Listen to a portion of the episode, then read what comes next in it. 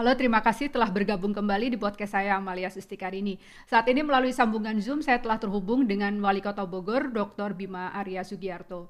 Bapak Bima Arya menempuh pendidikan sarjananya di Universitas Parahyangan Bandung, Master of Arts di bidang Development Studies Monash University Melbourne, serta doktor bidang ilmu politik di Australia National University. Sebelum terjun ke politik, Dr. Bima Arya adalah seorang akademisi di Universitas Parahyangan dan Universitas Paramadina. Beliau memulai karir politiknya dengan bergabung dengan Partai Amanat Nasional dan terpilih menjadi wali kota Bogor selama dua periode, tahun 2014 sampai 2019 dan 2019 sampai 2024. Dr. Bima juga meraih beberapa penghargaan, di antaranya Satya Lencana Pembangunan dari Presiden Republik Indonesia dan dari Organisasi Kesehatan Dunia WHO untuk komitmennya dalam pengendalian rokok atau tobacco control. Saya akan berbincang-bincang dengan Bapak Bima Arya tentang bagaimana kota sebagai unit pemerintahan yang sangat dekat dengan masyarakat menghadapi pandemi, adaptasi apa yang dilakukan, serta inovasi dan opportunity apa yang muncul dari krisis ini untuk pengembangan urban solution. Mari simak perbincangan saya dengan Bapak Bima Arya berikut ini.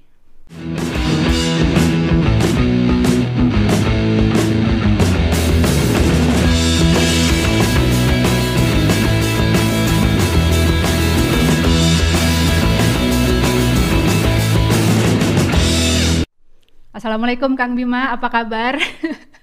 Waalaikumsalam warahmatullahi wabarakatuh. Baik, alhamdulillah apa kabar juga? Ya. Alhamdulillah baik, saya di sini ya walaupun kondisinya di New South Wales di Australia agak mengkhawatirkan nih Kang. Sekarang sudah diminta untuk pakai masker sekarang.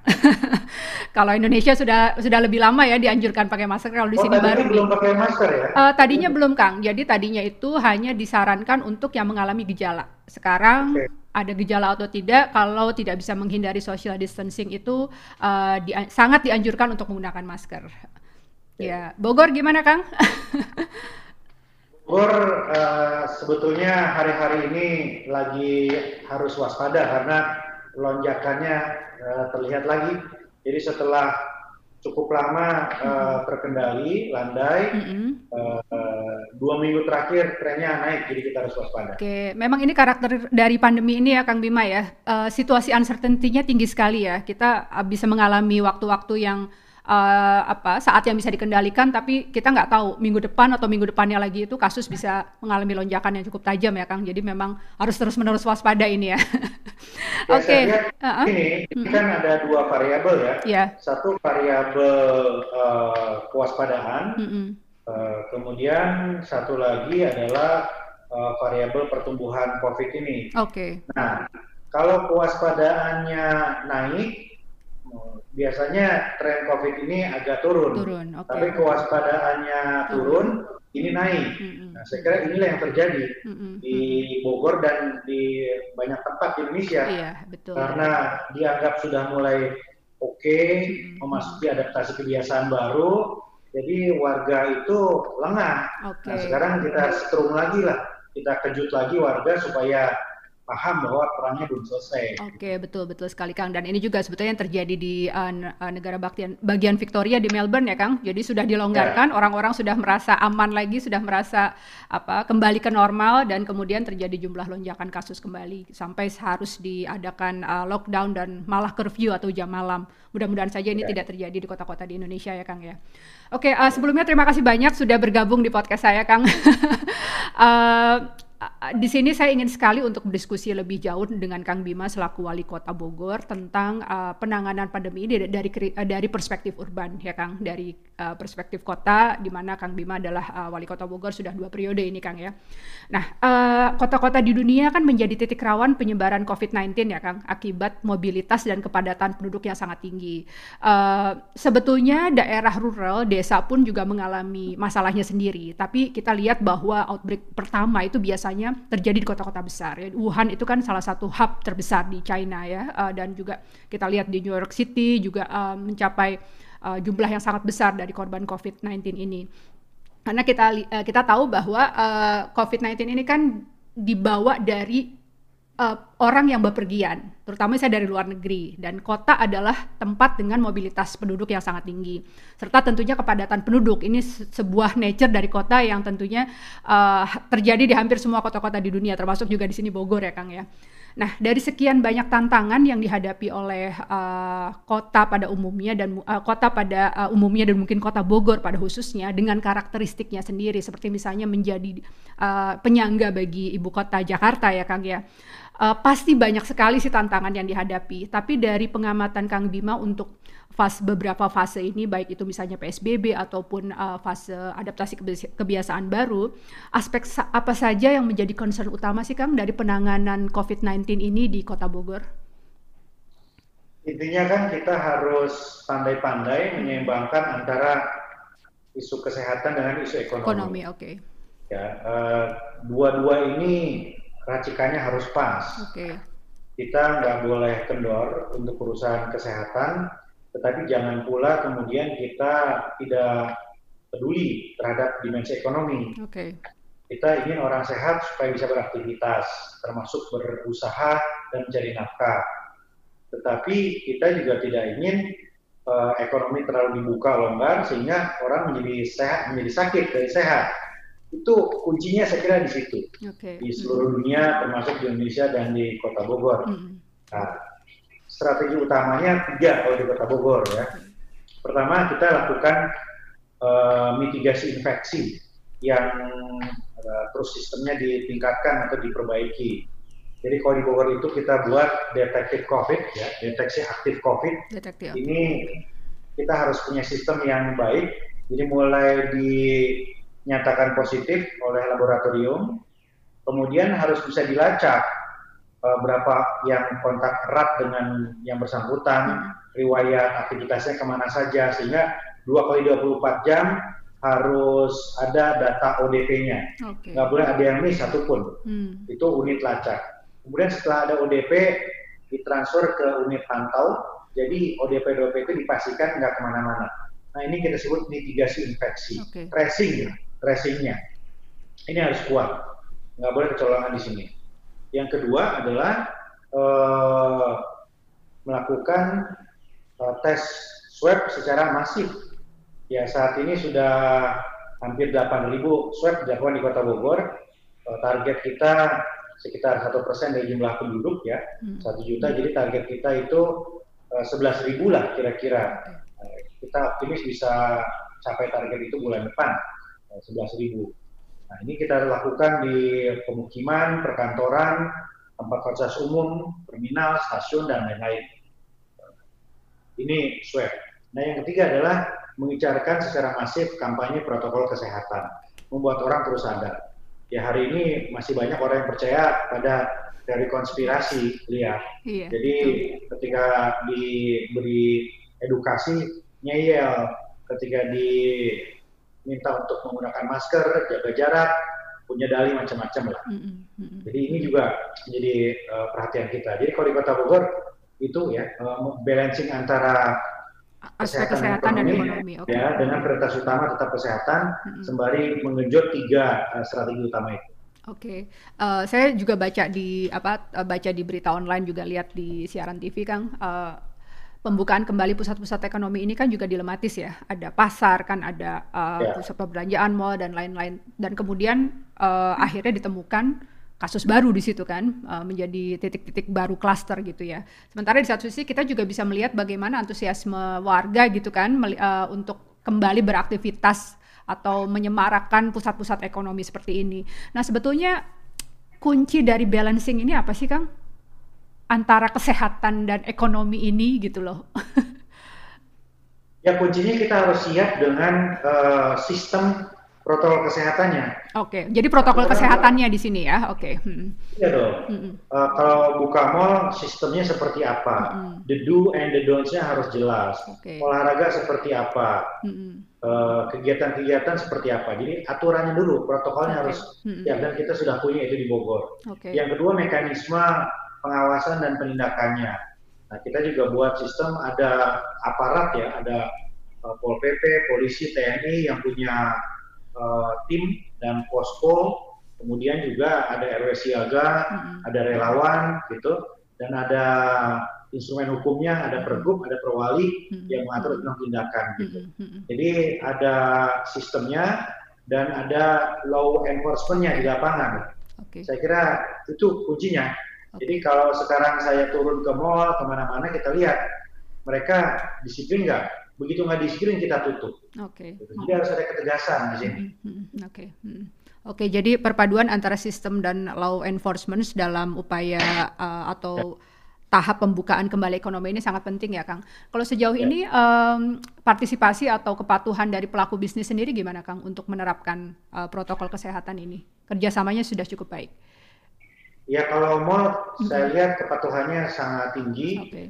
Uh, yang agak repot itu ya kita bicara di pasar, ya. warung-warung, ya. mm -hmm. nah itu repot ya. Mm -hmm. Tapi memang harus sustain, okay. harus konsisten dan continue. Okay. Jadi mm -hmm. saya minta uh, semua pengelola itu uh, juga mengeluarkan uh, apa namanya Eh, petugas-petugasnya lah hmm. menempatkan petugas-petugasnya untuk selalu mengawasi itu. Okay. Jadi ada aparat pengamanan dalamnya, hmm. satpamnya, timnya terus mengawasi juga. Sembari tugas dari kita Pol PP itu juga setiap hari muter okay. dan selalu harus ada cyber, hmm. selalu harus ada shock terapi. Hmm. Jadi ada kalanya ketika lo sudah terlalu lama longgar, ya itu harus ada tindakan hmm. sehingga warga tahu bahwa oh ini situasi masih belum aman. Oke, okay, oke. Okay. Nah, tadi ada poin menarik dari Kang Bima ya tentang bagaimana edukasi ini atau kampanye tentang protokol kesehatan harus terus dilakukan secara kontinu karena masih banyak juga sebagian masyarakat kita yang percaya pada teori konspirasi dan itu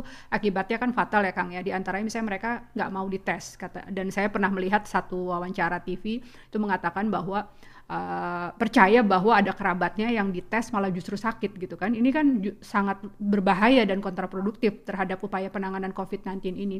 Nah, Kang Bima ada strategi tertentu Kang untuk bagaimana melakukan edukasi yang lebih uh, lebih efektif tapi sekaligus juga apa ya uh, bagaimana kemudian bisa bisa masuk ke dalam pemahaman masyarakat itu gitu kan. Karena kan ini levelnya berbeda-beda ya Kang ya. Ada yang uh, saya pernah uh, dengar itu Ainun Najib di dari kawal COVID itu bilang ada yang tingkat tingkat pemahaman kan beda ya. Ada yang kemudian sama sekali nggak mau paham gitu ada yang uh, apa paham itu uh, kalau sudah kena gitu kan ada juga yang kemudian uh, paham 100% karena dari edukasi gitu. Nah, bagaimana nih kira-kira strategi ini karena menurut saya ini kan sepertinya juga persoalan yang dihadapi oleh banyak negara dan tempat-tempat lain ya, Kang. Teori konspirasi ini menyebar melalui kanal yang banyak okay. dan endorser yang banyak juga. okay. Lewat uh, sosmed, YouTube, Instagram, mm-hmm. Twitter mm-hmm. itu uh, di sana yang utama. Okay. Kemudian endorsernya juga uh, public figure public figure ya, mm-hmm. ada artis, ada juga ya, ada juga tokoh agama, ada mm-hmm. juga. Nah sekarang saya melihat mulai masuk ke bawah. Okay. Jadi di akar rumput, di rakyat jelata mulai banyak lah, walaupun dengan tingkat pemikiran yang tidak sekompleks endorser-endorser yang middle up hmm, gitu. Hmm, hmm. Nah karena itu untuk mengcounternya sama, kita harus banyak kanalnya, okay. harus juga banyak endorsernya. Hmm. Uh, kanalnya ini nggak cukup hanya lewat sosial media saya kira, hmm. tetapi juga harus masuk ke lapangan secara langsung. Hmm. Uh, saya beberapa kali sampaikan ini kita konsolidasi di tingkat tokoh agama, pemuka agama. Kita, saya, saya bilang gini, kita harus punya narasi besar. Betul bahwa ini bukan konspirasi, ini betul-betul kenyataan dan kita harus melihat ini dari perspektif keimanan. Ini adalah ujian bagi keimanan gitu. Nah, barang siapa yang beriman, dia tidak akan percaya teori konspirasi. Hmm. Karena orang beriman itu akan husnuzon, hmm. akan berbaik sangka, akan bermuhasabah, hmm. akan mengevaluasi diri. Nah, ini contohnya melalui saluran pendekatan keagamaan melalui tokoh-tokoh agama. Okay. Itu kita bangun ya. Yang kedua ya melalui pendekatan saintifik melalui fakta-fakta. Uh, saya di rapat uh, dengan staf kemarin perintahkan kepada staf-staf saya untuk mengekspos uh, cerita-cerita uh, sukses orang-orang yang sembuh dari COVID. Okay. Jadi ada testimoni yang kemudian naik ke panggung sosial media. Okay. Uh, kalau saya kan usahakan itu saya sudah punya buku, buku. yang menceritakan tentang COVID. Nah itu buku itu juga bercerita bahwa ini kenyataan gitu. Mm-hmm. Nah, harus banyak orang yang bercerita dan testimoni okay. bahwa COVID ini real. Karena yang percaya konspirasi ini selalu apa standar itu pernyataannya. Mana pasiennya? Mana yang sembuh?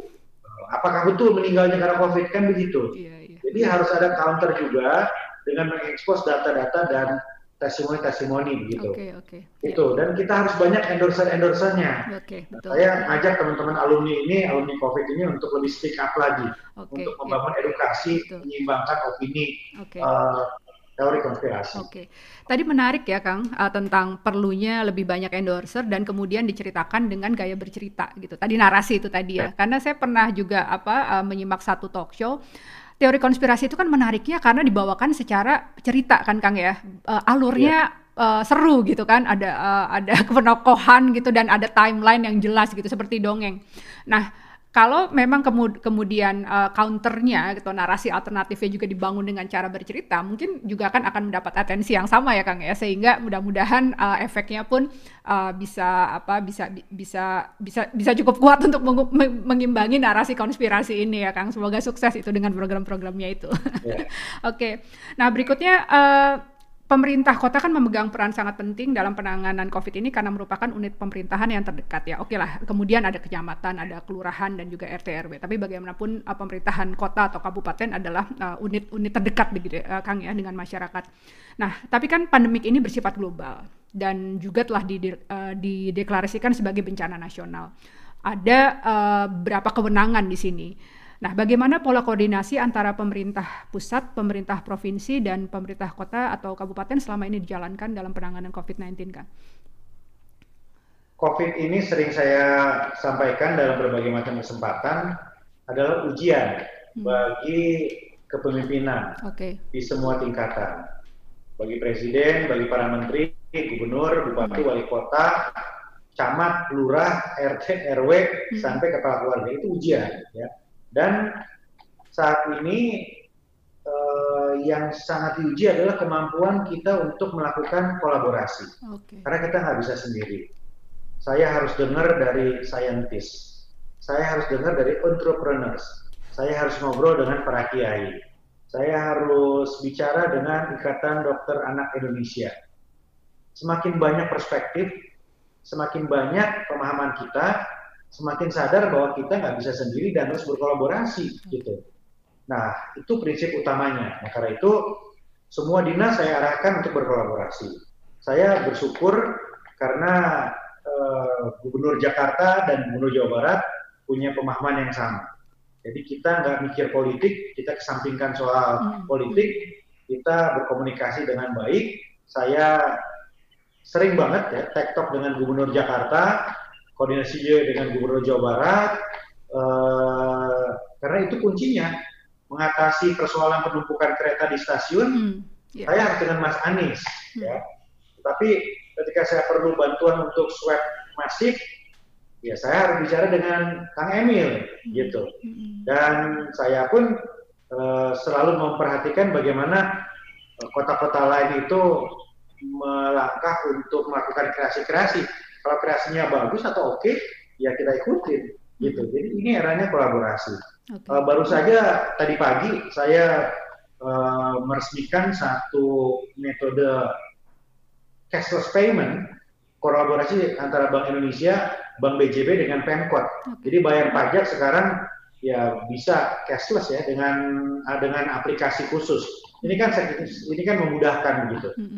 Uh, jadi banyak dimensi yang sekarang berkolaborasi. Dan sekarang kita sedang merumuskan uh, bagaimana konten pendidikan ya, ketika belajar dari rumah, belajar secara daring, hmm. ini harus berkreasi. Nah, kita berkolaborasi dengan uh, konsultan pendidikan supaya bisa ngasih feeding masukan ke sekolah-sekolah uh, gimana konten uh, belajar mengajar yang pas di era pandemi supaya anak-anak nggak nggak bosan gitu ya. Okay. Hmm. Uh, kemudian dengan tentara, dengan uh, polisi, hmm. kita juga berkolaborasi bersinergi. Okay. Uh, saya rutin berkumpul dengan unsur pimpinan daerah, Pak Dandim, Pak Kapolres, ya, untuk berbicara dari perspektif masing-masing yang kemudian disatukan. Okay. Itu kira-kira. Oke, okay, oke. Okay.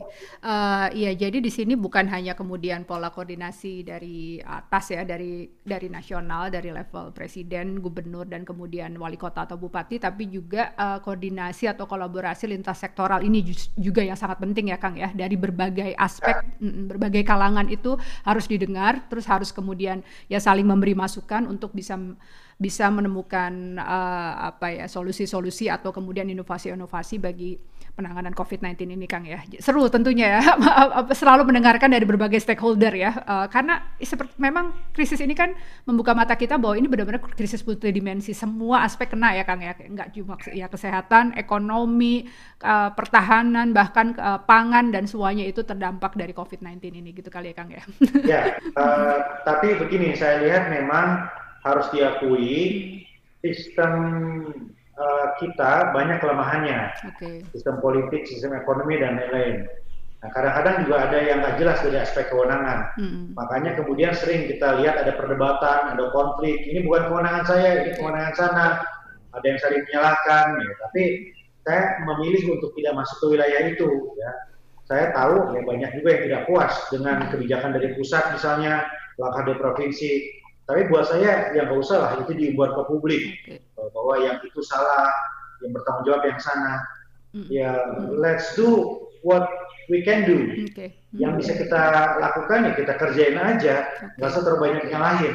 Okay. Jadi energi positifnya harus lebih bisa, iya. bisa diangkat. Gitu Betul. Deh. Apalagi energi positif ini penting banget buat penyembuhan serta pena apa? Uh, ya. Iya, pen, uh, supaya kita terhindar dari COVID ya, Kang. Energi positif supaya uh, kita tetap sehat secara apa? Selain jiwa juga, eh selain raga juga jiwa kita tetap sehat nih. Tapi memang ada tren yang menarik kalau saya ngelihat ya, Kang ya, terutama di negara-negara misalnya dengan sistem federal. Bagaimana kemudian uh, pemimpin pemimpin negara bagian itu terlihat uh, gimana ya kompetensinya tuh sangat terlihat gitu kan seperti kita lihatlah gubernur Andrew Cuomo kan di New York ya kemudian gubernur Michigan serta di Australia pun juga ada beberapa uh, apa uh, premier-premier di negara bagian itu kelihatan uh, mereka mengambil tindakan-tindakan yang tepat gitu yang di, yang yang yang diperlukan oleh uh, masyarakat di wilayah tersebut ya mungkin itu tadi ya karena sistemnya federal tapi dan, mm -hmm. tapi gini uh, sorry saya interrupt mm -hmm.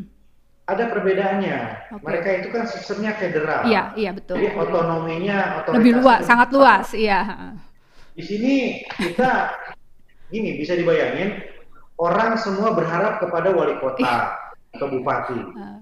Uh, tetapi kewenangan kita sekarang semakin terbatas. Banyak loh kewenangan kita yang ditarik lagi ke pusat sekarang. Iya, iya. Ya, masalah pendidikan, kesehatan iya. dan lain-lain. Jadi hmm. koridor ruang gerak kita tidak seluas uh, apa Andrew Cuomo di di New York ya. di LA ya uh, atau uh, premier di Australia mm -hmm. nggak bisa nggak sama gitu yeah, jadi nggak okay. bisa juga apple to apple comparison oke oke okay, okay. ya, tapi bagaimanapun ini memang terlihat bahwa uh, pemimpin apa peran pemimpin kepala daerah pun uh, sangat penting ya uh, Kang Bapak ya di sini untuk uh, untuk mengadakan yeah. koordinasi ini oke okay. nah terus gini nih Kang um, katanya kan ada yang bilang kalau F, uh, apa from every crisis comes opportunity ya Kang atau innovation yeah. lah di sini. Demikian pula yang terjadi dalam krisis uh, pandemi COVID-19 ini. Sifatnya yang uncertain serta multidimensi itu kan uh, memang sangat berat, sangat challenging, apalagi kita nggak tahu nih kapan selesainya sebelum vaksin ditemukan. Tapi juga ya. tentunya uh, bisa melahirkan opportunity, kesempatan-kesempatan baru atau justru inovasi, uh, khususnya di sini dalam skup kota gitu kan. Karena kan kita sering mengenal lah smart city ya Kang ya, kemudian urban solution, bagaimana sebuah kota belajar dari sebuah krisis yang menimpanya untuk kemudian bisa melakukan hal-hal yang lebih baik untuk misalnya uh, hal sustainability tadi Kang Bima sudah sampaikan atau juga bagaimana membuat kota tersebut lebih resilient. Nah, dari pengalaman Kang Bima selama ini, khususnya dalam penanganan COVID, apa kira-kira nih Kang, uh, opportunity atau inovasi gitu yang bisa tercipta gitu ya, yang bisa dilakukan oleh kota setelah uh, mengalami krisis pandemi COVID-19 ini? Ya, uh, saya lihat di samping dimensi bencananya, disasternya atau musibahnya, juga ada dimensi lain atau perspektif lain. COVID ini sesungguhnya berkah untuk okay. kita. Ya, berkah kenapa? Karena COVID ini memaksa kita untuk memperbaiki semua sistem yang kita miliki, mengevaluasi semua sistem yang kita miliki, dan kemudian harus terjadi inovasi dan akselerasi. Itu kuncinya. Coba bayangin, kalau nggak ada COVID, kita nggak pernah bisa membayangkan bahwa wali kota bisa rapat dengan lurah-lurah dengan melalui Zoom gitu dan sangat efektif. Jadi di kantor masing-masing setengah jam Zoom clear itu. Coba bayangkan uh, kalau nggak ada COVID, apakah akan terjadi sistem pembayaran non tunai yang sekarang berjalan di mana-mana secara masif? Mungkin enggak gitu. Nah, coba bayangkan juga kalau nggak ada COVID, apakah kita aware bahwa banyak sekali yang harus diperbaiki dalam hal uh, pelayanan kesehatan kita di rumah sakit atau puskesmas. Nah, jadi saya sampaikan kepada staf saya, it is about time untuk inovasi, untuk berkreasi agar terjadi akselerasi. Nah, kita banyak melihat ya hal-hal yang tadinya agak lama beri prosesnya, ini kita percepat sekarang. Hmm. Uh, birokrasi pemerintahan, uh, kemudian pelayanan kesehatan dan lain-lain. Uh, sehingga ketika katakanlah COVID ini selesai, sistem kita sudah jauh lebih siap gitu. Yang harusnya bisa terjadi 10 tahun lagi, tahun depan itu sudah banyak terjadi gitu. Okay. Dan uh, di sisi lain juga ada opportunities baru ya yang tercipta di kala pandemi yang kemudian kita harus manfaatkan. Uh, saya membaca ya bagaimana PAD Kota Bogor itu drop karena hmm. hunian hotel, pariwisata itu yeah. drop. Tetapi saya juga membaca bagaimana uh, ada gairah lain yaitu wisata alam hmm. yang sekarang digemari Orang nggak ke mall sekarang, hmm. tapi orang goes. Orang banyak yang kemudian menjadi biker sekarang. Orang senang trekking, orang senang hiking. Wisata alam digemari, bisa berjemur dan lain-lain. Nah, ini kita bidik. Makanya kemudian kita berkreasi, kita siapkan satu sistem pariwisata, uh, mesennya bisa lewat online. Jadi kalau hmm. dia lihat, ya saya beberapa kali posting di Instagram uh, tentang wisata alam, dengan endorser-endorser ada Luna Maya di situ, okay. ada Ewek Ramadan di situ. Ini adalah kreasi kita untuk membidik celah itu. Okay. Itu di bidang pariwisata. Di bidang UMKM sama. Uh, saya meminta agar teman-teman pengusaha muda berkolaborasi dengan UMKM kita, dengan dinas UMKM, dinas tenaga kerja, untuk fokus pada produk-produk yang sekarang justru demandnya tinggi seperti dekorasi rumah. Ini dekorasi rumah ini naik. Iya, ada orang lebih banyak di rumah ya, Kang. Iya. Ya, uh, IKEA, Informa, hmm. ini penuh sekarang karena orang stay di rumah, kemudian selalu berpikir gimana cara membuat rumah nyaman. Okay. Makanya demandnya tinggi. Okay. Nah, kemudian kita koneksikan lah ini. Hmm. Nah, ini yang saya buat, saya bilang tadi kreasi-kreasi tadi. Hmm. Oke, ya tadi tadi menarik tuh Kang soal UMKM ya, bagaimana kemudian yeah. memang demand untuk uh, perabotan rumah dekorasi itu makin tinggi, itu memang terbukti uh, kalau di IKEA sini banyak barang kosong tuh Kang ya. Nah ini yeah. mungkin juga opportunity kenapa? Karena kan banyak manufacturernya itu kan di dari China ya Kang ya, dari luar luar Indonesia kan. Ini kan sebetulnya juga sebuah opportunity juga untuk mengisi pasar yang ternyata cukup besar ini yang oh. karena terjadinya COVID mengganggu apa uh, bagaimana transportasi dan termasuk juga kargo-kargo barang gitu kan berjalan itu bisa diisi oleh uh, pem, uh, apa pelaku industri kreatif dari negeri sendiri gitu ya Kang ya. Tadi yeah. juga Kang Bima um, apa menekankan tentang bisa terciptanya birokrasi yang lebih efisien satu hari rapat bisa kalau dulu ke, ke Jakarta sendiri udah macet ya Kang paling satu ya. satu hari rapat berapa kali sekarang kayaknya berapa nih bisa berapa kali nih Kang empat lima gitu kan udah beres ya dengan Zoom bisa koordinasinya dengan banyak pihak ya. ya. Oke, okay, uh, dan tadi juga tentang bagaimana kemudian bisa juga meningkatkan pariwisata alam karena ya orang kan uh, secara apa ya karena karena ingin hati-hati menghindari tempat tertutup ya Kang seperti di mall dan kemudian ada uh, apa tadi keinginan untuk mengeksplor alam bebas lah gitu ya dengan pariwisata uh, ya. pariwisata seperti bersepeda dan mungkin desa wisata juga itu ya Kang ya bisa dikembangkan ya. Oke. Okay. Ya. Yeah. Oke, okay, terima kasih uh, Bapak Dr. Bima Arya Wali Kota Bogor atas waktunya untuk uh, perbincangan saya di podcast saya ini. Uh, saya yakin tentunya nanti pendengar podcast saya banyak mendapatkan informasi dan tadi insight juga yang sangat berharga dari uh, Pak Bima, Pak Dr. Bima selaku survivor COVID ya Kang. saya uh, belum baca bukunya, tapi nanti mau baca bukunya supaya juga tadi menambah bagaimana supaya narasi yang berdasarkan scientific ya, scientific base itu yeah. bisa lebih dikembangkan untuk penanganan COVID-19 ini. Uh, salam untuk teman-teman semua Kang di Bogor di apa jajaran Pemkot Bogor juga untuk keluarga di rumah dan tetap uh, ya. sehat tentunya ya. Salam sehat selalu Kang dan tetap semangat. Terima kasih. Selamat kasih. siang. Assalamualaikum warahmatullahi wabarakatuh. Waalaikumsalam. Ya, terima kasih. Terima kasih.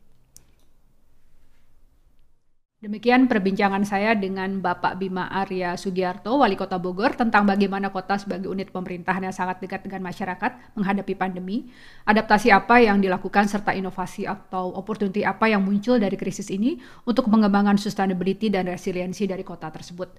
Silakan subscribe channel ini untuk mendapatkan informasi tentang episode baru dan menarik lainnya. Terima kasih dan salam sehat selalu.